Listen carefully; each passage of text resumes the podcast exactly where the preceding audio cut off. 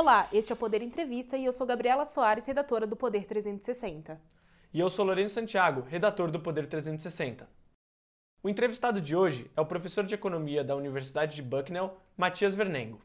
Matias tem 53 anos, é argentino, tem mestrado em Economia na Universidade Federal do Rio de Janeiro, além de doutorado na New School for Social Research, de Nova York. De 2012 a 2013, trabalhou como gerente de pesquisa econômica do Banco Central da Argentina. Matias, muito obrigado por ter aceitado o convite para esta entrevista. Não, obrigado a vocês. Agradeço também a todos os web espectadores que assistem a este programa. Essa entrevista está sendo gravada no estúdio do Poder 360, em Brasília, em 8 de março de 2022.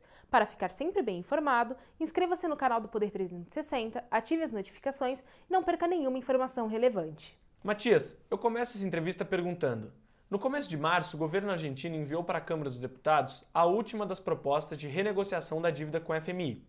Qual o impacto deste acordo para a economia argentina? O, a situação argentina é uma situação delicada, ou seja, essa não é uma negociação convencional com a FMI. A Argentina tem um longo histórico de negociações com a FMI. A, a Argentina está praticamente sem reservas no Banco Central, está é, tá à beira de um default. E há que entender que é, a Argentina está à beira de um default 20 anos depois de ter dado um default importante e é, menos de dois anos de ter renegociado ter tido um, um, um default temporário né? é, na, na, dívida privada em 2019. É, o, a situação, a situação, portanto, é, é, argentina tem que ser entendida nesse contexto mais amplo. O, o, a Argentina tinha renegociado a, a, dívida da famosa crise em 2001, 2002, é, nos dois governos é, é, né, dos Kirchner, né, do Néstor e depois é, da Cristina, e, e tinha reduzido o peso da dívida externa e tinha, inclusive, junto com o Brasil, é, pago a sua, sua dívida com a FMI, tinha essencialmente se livrado de qualquer tutela é, do FMI. Mas nos quatro anos, eu venho a dizer isso porque é muito complicado se livrar é, desses problemas é, quando em só quatro anos de governo, é, hoje na oposição, né, do, do Macri, Maurício Macri, é, a dívida externa em dólares, que é isso que importa, né, foi duplicada, foi mais do que duplicada, de fato. E, é, e aí houve uma necessidade, já no governo Macri, porque o, o stand-by que a Argentina tem com o FMI, que está sendo renegociado agora, é um acordo feito em 2018, durante o governo Macri. Então, esse governo entra em 2019 e, com uma economia que já estava em queda, que vinha de dois, de um, quatro anos em, no qual não cresceu, ou seja, houve um pequeno crescimento, mas quando você tira os quatro anos do governo Macri, a, Argentina, a economia argentina estava abaixo do nível inicial, é, dois anos de recessão, 2018, 2019, ou seja, isso antes da pandemia, e aí bate a pandemia. É, então, esse é o contexto no qual a Argentina está chegando a uma negociação com o FMI.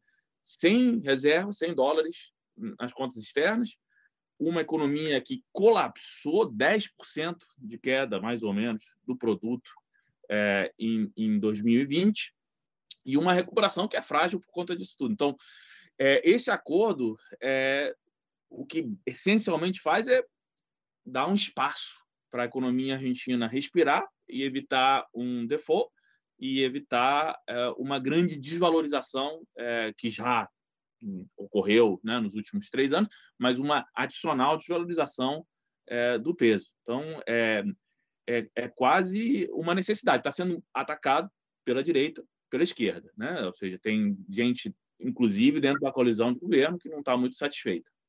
O governo de Alberto Fernandes enfrenta mais reação na sua base peronista do que da oposição em relação a este acordo. Já viu manifestações antes e elas estão voltando com mais força para que o Congresso não aprove o acordo. Qual é a chance real do acordo ser aprovado? É, olha, é, eu não sou analista político, mas acho que o governo tem meios de fazer com que isso seja aprovado e acho que vai ser aprovado. Até porque acho que a situação é, é tal que é, não permite não aprovar. Ou seja, não aprovar é ir para o default e ir para o default nesse momento é jogar a economia argentina, que teve uma recuperação razoável, estamos por debaixo ainda dos níveis de antes da, da, da pandemia e diante da crise. é, que a crise vem de antes, assim como no Brasil a crise já é longa, etc. Na Argentina também. É, então, acho que politicamente vai ter que ser aprovado. As, as reclamações é, é, por parte é, da direita são, é, nos chama de que o ajuste não é, é forte o suficiente e de que é, os problemas né, para a economia argentina, porque não vai haver um ajuste fiscal muito forte, é, vão se intensificar. É uma visão convencional, a ideia de que os problemas argentinos são que a gente não dá garantias para o mercado, falta confiança, como o ajuste fiscal não vai ser muito grande, porque o FMI não pediu um ajuste fiscal muito grande, na verdade, quase há um ajuste, há, um, um, uma meta fiscal de 2,5% é, é, primária, é, mas é, não, não, não há uma meta de inflação, há simplesmente uma discussão sobre tentar moderar a inflação. A gente está com uma inflação de 50%. É, e, e é, essa visão acho que é seriamente problemática. Os custos sociais de um ajuste fiscal é, maior seriam, seriam é, incalculáveis no meio da pandemia, etc., que a gente mal está saindo, com sorte. É, e, e, por esse lado, acho que essa gente não vai votar. Né? Ou seja, a coalizão, a, a, oposição não vai votar, tem sido muito dura nas negociações. Teve ontem no Congresso um debate duro entre o, o Martim Guzmán e o, e o, e o é, é, economistas da, da, da, oposição. Então, acho que isso aí, não, não, desse lado, não vai ter apoio. Da coalizão de governo, eu acho que o, o pessoal vai acabar votando. A, a, gente mais à esquerda, fora da. Né, a esquerda mesmo, que está fora da coalizão de governo, que, que provavelmente também vai votar, vai votar contrariamente aí a visão de que a dívida é, é, é ilegítima, de que não deve ser paga, é, e é, de que podemos viver sem, sem estar conectados com o mercado global. É, para lá, lá das questões da, da dívida ser é, legítima ou ilegítima, a questão é, é, um default agora implica incapacidade de importar coisas básicas e uma grande desvalorização do peso. Essas duas coisas afetam tanto quanto um ajuste fiscal draconiano a, a classe trabalhadora. O, o, a ideia de desvalorizar brutalmente não vai ser recessivo, não vai obrigar o corte. A Argentina é importadora líquida de, de energia. É, então, que não vai afetar o bolso das pessoas e que não vai gerar mais desemprego e, e jogar a economia argentina, essa frágil re recuperação, numa recessão, me parece também fora de lugar.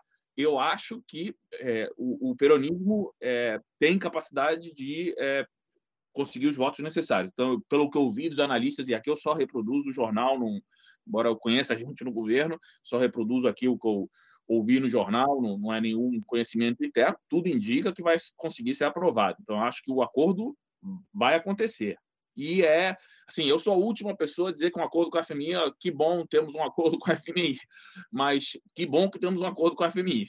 Ao longo dos últimos anos, houve uma mudança nas políticas de empréstimos do FMI principalmente em relação às exigências do fundo para conceder os empréstimos ou negociar as dívidas? Essa é uma boa pergunta. É até por isso que eu digo que eu, sou uma pessoa não muito indicada. Eu tenho um debate aí na heterodoxia. É, várias pessoas é, participaram, gente como Eileen Grable, é, da Universidade de Denver, o Marc Lavoie, da Universidade de Ottawa. É, e a, a, o, eu escrevi já há bastante tempo, 2014, acho que minha primeira intervenção nesse debate numa revista que chama é, Development and Change. E o, minha posição tradicional é quando você olha efetivamente, inclusive no acordo que está agora, é, o que o FMI pede, é, fora um pragmatismo de como eles pedem, o FMI continua tendo um diagnóstico que é absolutamente convencional. O diagnóstico diz que o problema é fiscal e, portanto, em moeda doméstica e interno, não se diferencia os problemas em dívida em moeda doméstica e moeda externa. Né? O problema argentino é moeda externa, o problema da capacidade argentina de é, se endividar em moeda própria, de, de como chama, exportar o suficiente para fazer é, face aos pagamentos né, é, da dívida acumulada, que, além do mais, existe uma tendência dos governos de direita a abrir o mercado de capitais e sobreendividar a economia desnecessariamente, é, sem promover nenhum, nenhum é, projeto de crescimento, desenvolvimento, que de alguma forma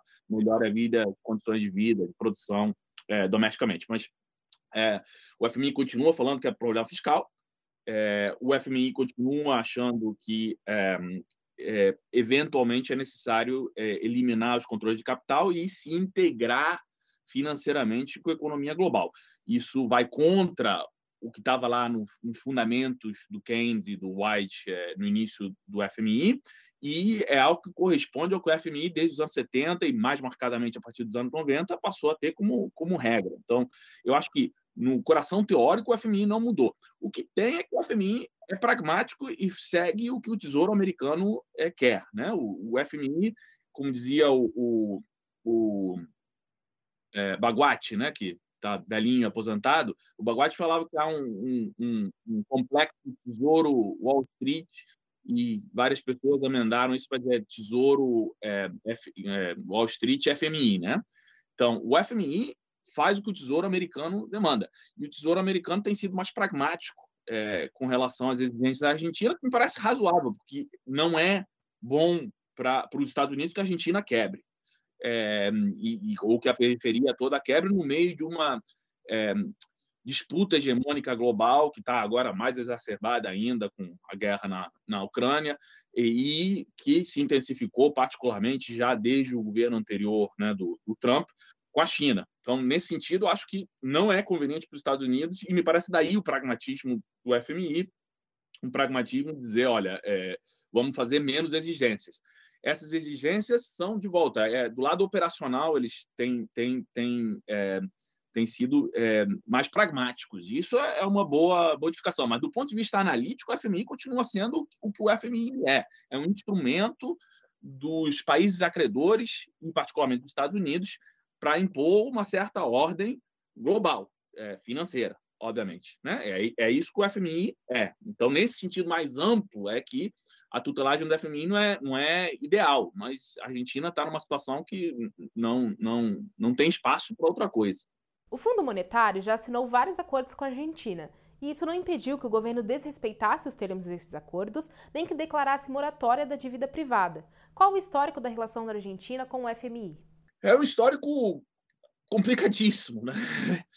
A, a gente tem um histórico que vai lá para trás é, com a saída e o golpe dado contra o Perón em, em 55. E, e a Argentina, desde os, entra no FMI, de fato, nos anos, no final dos anos 50, com, com é, se eu não me engano, é com o governo da ditadura, mas pode ser que seja depois com o Frondizi, não, assim, não, não, me citem. Mas a gente tem um histórico longo. O FMI, devo dizer, é, a, o, os ajustes estruturais que demandam ou demandavam é, reformas estruturais é, passam a ser mais é, é normais e, e, parte do que o FMI passa a fazer a partir do, do, dos anos 70 e mais claramente a partir dos anos 80. É aí que eles passam a pedir coisas como é, reforma do mercado trabalhista, para além da coisa fiscal. E, antigamente era simplesmente a gente dar um crédito para resolver o problema do balanço de pagamentos e a desvalorização, uma visão é, convencional, neoclássica, de que o, a desvalorização estimula exportações, corta importações, enquanto muito que acontecia que era desvalorização era recessiva e jogava a economia numa recessão, e a recessão cortava as importações e ajudava no ajuste, ou seja, era pelo lado das quantidades, por assim dizer. É, e ajuste fiscal, que também joga a economia na recessão, e economia que está em recessão não importa. Né? Então, resol resolvi o problema externo por essa via da recessão. É, a partir dos anos 80, né, mas claramente aí os, os acordos exigem reforma do mercado trabalhista, essas coisas tudo que a gente fez no Brasil, né, é, mas que na Argentina também nos períodos neoliberais foram feitos, é, reforma da previdência, etc. Nada disso está nesse acordo. Então, a Argentina tem um longo histórico disso aí. A Argentina, se você for pegar o período, sei lá, 57, para ter um cálculo da Noemi Brenta, que tem um livro muito bom que eu recomendo sobre a história da Argentina com a FMI, é, que que a gente, a gente, teve praticamente todos os anos, com exceção dos anos do, do governo Kirchner, quando ele diz, ó, não, paga a dívida, e, e com algum período, exatamente nos períodos que a gente teve é, né, em, em, em, cessação de pagos, que a gente, né, moratória, né, não realmente default, é, a Argentina teve praticamente é, o tempo todo com acordos é, no FMI. Então, é, um, é, uma, é uma longa trajetória, é uma trajetória que se impõe por políticas recessivas, políticas de abertura do mercado é, de capitais. De volta, isso está dito num, num, acordo, assim, se vocês lerem a carta de intenções, a carta de intenções diz que, eventualmente, para 2025, acho que a Argentina precisa tirar os controles de capital, começar a abrir. Mas a gente não tem, nesse momento, não tem reservas, ou seja, seria impossível. Se, se, a gente tivesse mais fuga de capital, é, é, é, simplesmente impossível porque não há, não há dinheiro. A, o acordo vai introduzir algum dinheiro pela via do FMI, e esse dinheiro vai ser o grosso do que se espera que sejam as reservas argentinas, que estão baixíssimas, estão, estão no osso. Está realmente numa situação que é muito problemática. O senhor acha que o Banco Central argentino errou nos últimos anos ao não acumular reservas internacionais e permitir um aumento do peso em circulação para financiar o governo? Ó, oh, são duas coisas diferentes. É, é, então, a primeira, a primeira é sobre o não acúmulo de reservas. É, há dois países que não acumularam reservas no período do boom das commodities: Argentina e Venezuela. E, é, eu estava na Argentina no final desse período no Banco Central e posso dizer que sim, eu achava e disse, participei em discussões que a gente precisava subir a taxa de juros doméstica, entre outras coisas, para criar é, a capacidade, para acumular reservas no Banco Central. Isso era é, é, fundamental para ter algum grau de autonomia na política nacional, ou seja, ter como o Brasil tem, o Brasil tem, mas não usa, isso é outra discussão, mas ter um grau de é, é, de, de, reservas internacionais que permitissem reduzir a vulnerabilidade da economia argentina face às flutuações da, da, economia global. Então essa parte acho que foi um erro. E olha, o Brasil, a Argentina teve mais superávit na conta corrente do período no qual teve durante o boom das commodities do que o Brasil. O Brasil acumulou fundamentalmente é, reservas porque o diferencial de taxa de juros ajustada para risco, para essas coisas, é, implicava que era conveniente é, ter, como chama, é, como chama títulos em, em reais, e isso permitiu um acúmulo significativo de, o Brasil tem uma grande diferença com a Argentina. O Brasil tem uma longa trajetória que vai lá para trás, para os anos 60, de dívida pública em moeda doméstica. A Argentina não tem essa trajetória. Então, o problema não é tanto que o Banco Central financiava o Tesouro. Acho isso aí, é, com todo respeito, é uma besteira ortodoxa que fica sendo repetida. Os bancos centrais foram criados, o Banco Central da Inglaterra foi criado para financiar o Tesouro inglês. Ou seja, a ideia de que e a dívida pública em moeda doméstica, e olha que naquela época estava ligada a ouro, então, o que é doméstico, o que é internacional, chegou a 260% do produto, é, entendeu? Então, o problema não é dívida, é dívida em moeda estrangeira. O problema argentino não é dívida que tem a dívida pública, o governo se financia. O problema é que a Argentina tem uma grande dependência de moeda é, de dívida em moeda externa e há uma grande, há uma grande fuga, entendeu? É, doméstica, não é da classe média dos grandes capitalistas argentinos para o dólar. E isso porque nunca se deu alternativa é, suficiente para acumular em moeda doméstica. Essa tradição na Argentina era, obviamente, menor. Eu devo dizer, no Brasil que enfraqueceu também, porque a gente está permitindo coisas como, como contas bancárias em dólares, etc. Então, essa, essa, essa distinção é uma distinção importante. Eu acho que o problema não é tanto como o governo se financiou. O governo não tem problema nenhum se financiar a moeda doméstica. E o Guzmán está fazendo agora, devo dizer, um esforço, parte do que ele disse, defendeu no Congresso, que vai haver um esforço de criar um mercado de capitais em, em moeda doméstica. O problema é que a restrição externa está batendo. Então, a Argentina ficou com a restrição externa, é, como chama, esse período todo, entendeu? É, como chama, a, tirando capacidade de, de, recuperação da economia. É por isso que a Argentina não pôde fazer, por exemplo, em 2020, é, programas tão, tão é, generosos quanto outros países da região fizeram. Então, a Argentina, é, a queda foi muito mais dura é, durante a pandemia, e, em parte, isso é explicado pela restrição externa. Situação, de volta, a, a, a situação de não ter acumulado reservas tem, tem consequências graves é, para a sociedade. As economias do Brasil e Argentina passaram por um grande crescimento na primeira década dos anos 2000, mas a relação com o FMI não tem sido motivo de preocupação para os brasileiros. Quais são as diferenças entre Brasil e Argentina no que diz respeito à relação com o fundo nos últimos 20 anos? É, bom, é, o Brasil, é, o Brasil tem várias coisas que, que têm sido melhor administradas, a gente poderia dizer. Um, um sem dúvida, o, o, que eu falei, é, né, da questão de que o Brasil acumulou reservas. Isso acho que uma das lições é, do período de crise muito violento que houve no final dos anos é, da tequila à crise argentina, que inclui a crise brasileira de 99, é, que inclui a crise asiática, que inclui a crise russa, a turca, todas essas crises financeiras. Um dos legados é que ficou claro que precisava, para evitar é, as crises financeiras internacionais, as corridas sobre as moedas domésticas, etc., que era necessário um acúmulo significativo de reservas em, em dólares. Até a China está sentada aí em, em 3,5 trilhões, ou sei lá quanto está agora, mas de reservas em dólares. O único país que realmente não tem reservas é, em moeda estrangeira é os Estados Unidos. Essa é exatamente a prova de que o dólar é a moeda hegemônica global, etc. Então, os Estados Unidos não precisa ter é, reservas em moeda estrangeira. Então, o primeiro acerto, obviamente, está associado a isso aí.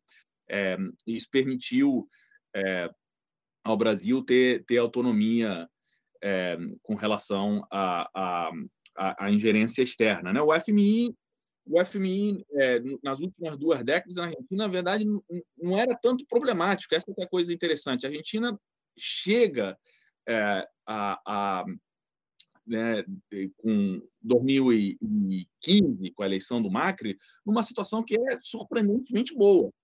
É, é, num certo é, fora essa coisa da acumulação de reserva. A dívida externa argentina tinha caído de 140 bilhões de dólares para como é, 70 bilhões de dólares. É, e o mais importante é que é, a capacidade exportadora argentina tinha aumentado e havia, havia, é, havia mesmo com dificuldades, tudo que queira dizer, sim, de que não houve suficiente política industrial, de que não houve uma recuperação muito forte da capacidade é, produtiva no, na manufatureira argentina. É, muita gente, por exemplo, é, novos desenvolvimentistas, gente como Roberto Franco na Argentina, poderiam pensar o equivalente, sei lá, no Brasil, é, como o Brexit, diriam, o câmbio estava valorizando. Eu, eu acho que isso aí é menos importante. É, mas, de qualquer forma, é, havia uma situação na qual é, a capacidade exportadora argentina tinha melhorado, a dívida tinha sido reduzida, tinha sido renegociada com 93% dos acreedores internacionais, o único que faltava era o famoso né, é, abutres, né, o, é, que isso foi feito por Macri, e pagou muito mais do necessário. E, é, e, e o, o, problema, então, o problema argentino nesse momento não era tanto a dívida externa. O, o, problema é que a Argentina tinha chegado numa situação na qual a conta corrente estava é, mais ou menos equilibrada. Qualquer e não estava crescendo muito. E qualquer tentativa de crescer mais é, implicaria problemas na conta corrente e a Argentina aí não tinha reservas. É aí que chegou a restrição externa a, a virar realmente um, um, um problema para o argentino. É, então, esse nó a Argentina nunca conseguiu completamente resolver. Mas aí o que aconteceu? Mas o FMI estava fora da jogada aqui. O FMI não tinha, a Argentina não tinha é, nenhum acordo com o FMI, a dívida externa estava mais ou menos equacionada, não havia nenhum problema. A gente tinha, tinha suficientes reservas para fazer frente aos pagamentos internacionais. Eu escrevi um artigo em 2014 publicado aqui na Challenge, né, na revista é, Challenge, que dizia claramente isso: está todo mundo de acordo que o problema argentino não é um problema externo, nesse momento é um problema de como ir administrando é, essas políticas que permitem lentamente né, o, o, crescimento, etc. O problema é que aí entra o Macri, em 2015. Ou seja, a, a diferença do Brasil e a Argentina, eu diria, é que em 2014 a Dilma ganha a eleição ou seja, a coalizão de esquerda ganha, ganha. E também, só, não é que eu queira, há vários problemas. A coalizão de esquerda ganha e, contudo, em, em 2015 a gente faz uma política de ajuste, é, etc. Vem, eventualmente, o que eu chamo um golpe e leva a, a, a políticas de ajuste que a gente nem precisa do FMI, porque a gente fez tudo o que o antigo FMI pedia, com reforma trabalhista, reforma da Previdência, quem precisa de FMI, é, limite fiscal, teto dos gastos. A gente fez tudo que o FMI mais draconiano podia pedir sem precisar do FMI. Então, o Brasil não precisa do FMI para ter um FMI. Na Argentina, o Macri fez o quê? Liberalizou a conta de capital, é, ou seja, tirou os controles de capital e disse que ia parar a inflação. Obviamente, o câmbio disparou, a inflação disparou, ele, ele, ao contrário do que ele disse é, e, é, se endividou externamente, inclusive forçou, em vez de se endividar domesticamente, que teria tido problema algum, é, ele se endividou, fez de propósito, foi se endividou externamente. A dívida argentina foi para mais de 170 bilhões, ele mais do que duplicou a dívida externa. É, e sem resolver nenhum dos problemas estruturais. O problema estrutural mais grave que a Argentina tinha é que a Argentina tinha uma dependência muito grande de importações energéticas, entre outras coisas. É, e, e, isso aí virou um problema. E sem resolver nenhum desses problemas, acrescentou agora de novo uma dívida que era praticamente impagável. E aí foi ao FMI, quando a coisa estava perto da eleição, foi ao FMI pedir um empréstimo que chegou a ser de 56 bi, acabou sendo menos, algo como 46 bilhões, mas de qualquer forma é o empréstimo maior da história do FMI. Então a gente ficou amarrado não só a uma dívida externa que é nos níveis que estavam impagável, ou seja, vai precisar ser reestruturada, como essa própria dívida da FMI, que eu acho que vai precisar ser reestruturada. O que aconteceu com esse acordo é simplesmente que a gente está empurrando a bola para frente é, e tendo tempo para respirar, mas nos níveis atuais, com a capacidade de pagamento da Argentina, dadas as exportações, etc., é, é uma dívida que é muito difícil de ser paga. Então, essa é a diferença. O Brasil não, não, o Brasil não tem, porque nunca, ou seja, nunca voltou realmente ao FMI, mas a gente acabou fazendo as políticas da FMI. Então, fica difícil dizer qual a situação que é melhor. Matias, diferente dos acordos anteriores, o FMI não exigiu dessa vez mudanças estruturais na economia argentina para essa renegociação. Isso facilita ou dificulta o acordo? É, é, é, verdade que houve muita, ou seja, em termos das empresas, é, não há a menor dúvida, né? Mas a gente renacionalizou no, segundo governo da o, é, a IPF, né? A companhia de é, petróleo, é, trouxe de volta aerolíneas argentinas, é, renacionalizou parte do sistema de, de pensão, né? Das aposentadorias. Ou seja, a capacidade de intervenção do Estado aumentou muito durante o governo da Cristina, particularmente no segundo governo da Cristina. É, então, é, isso aí acho que está com a gente, ou seja, não, o FMI poderia exigir de volta uma série de coisas.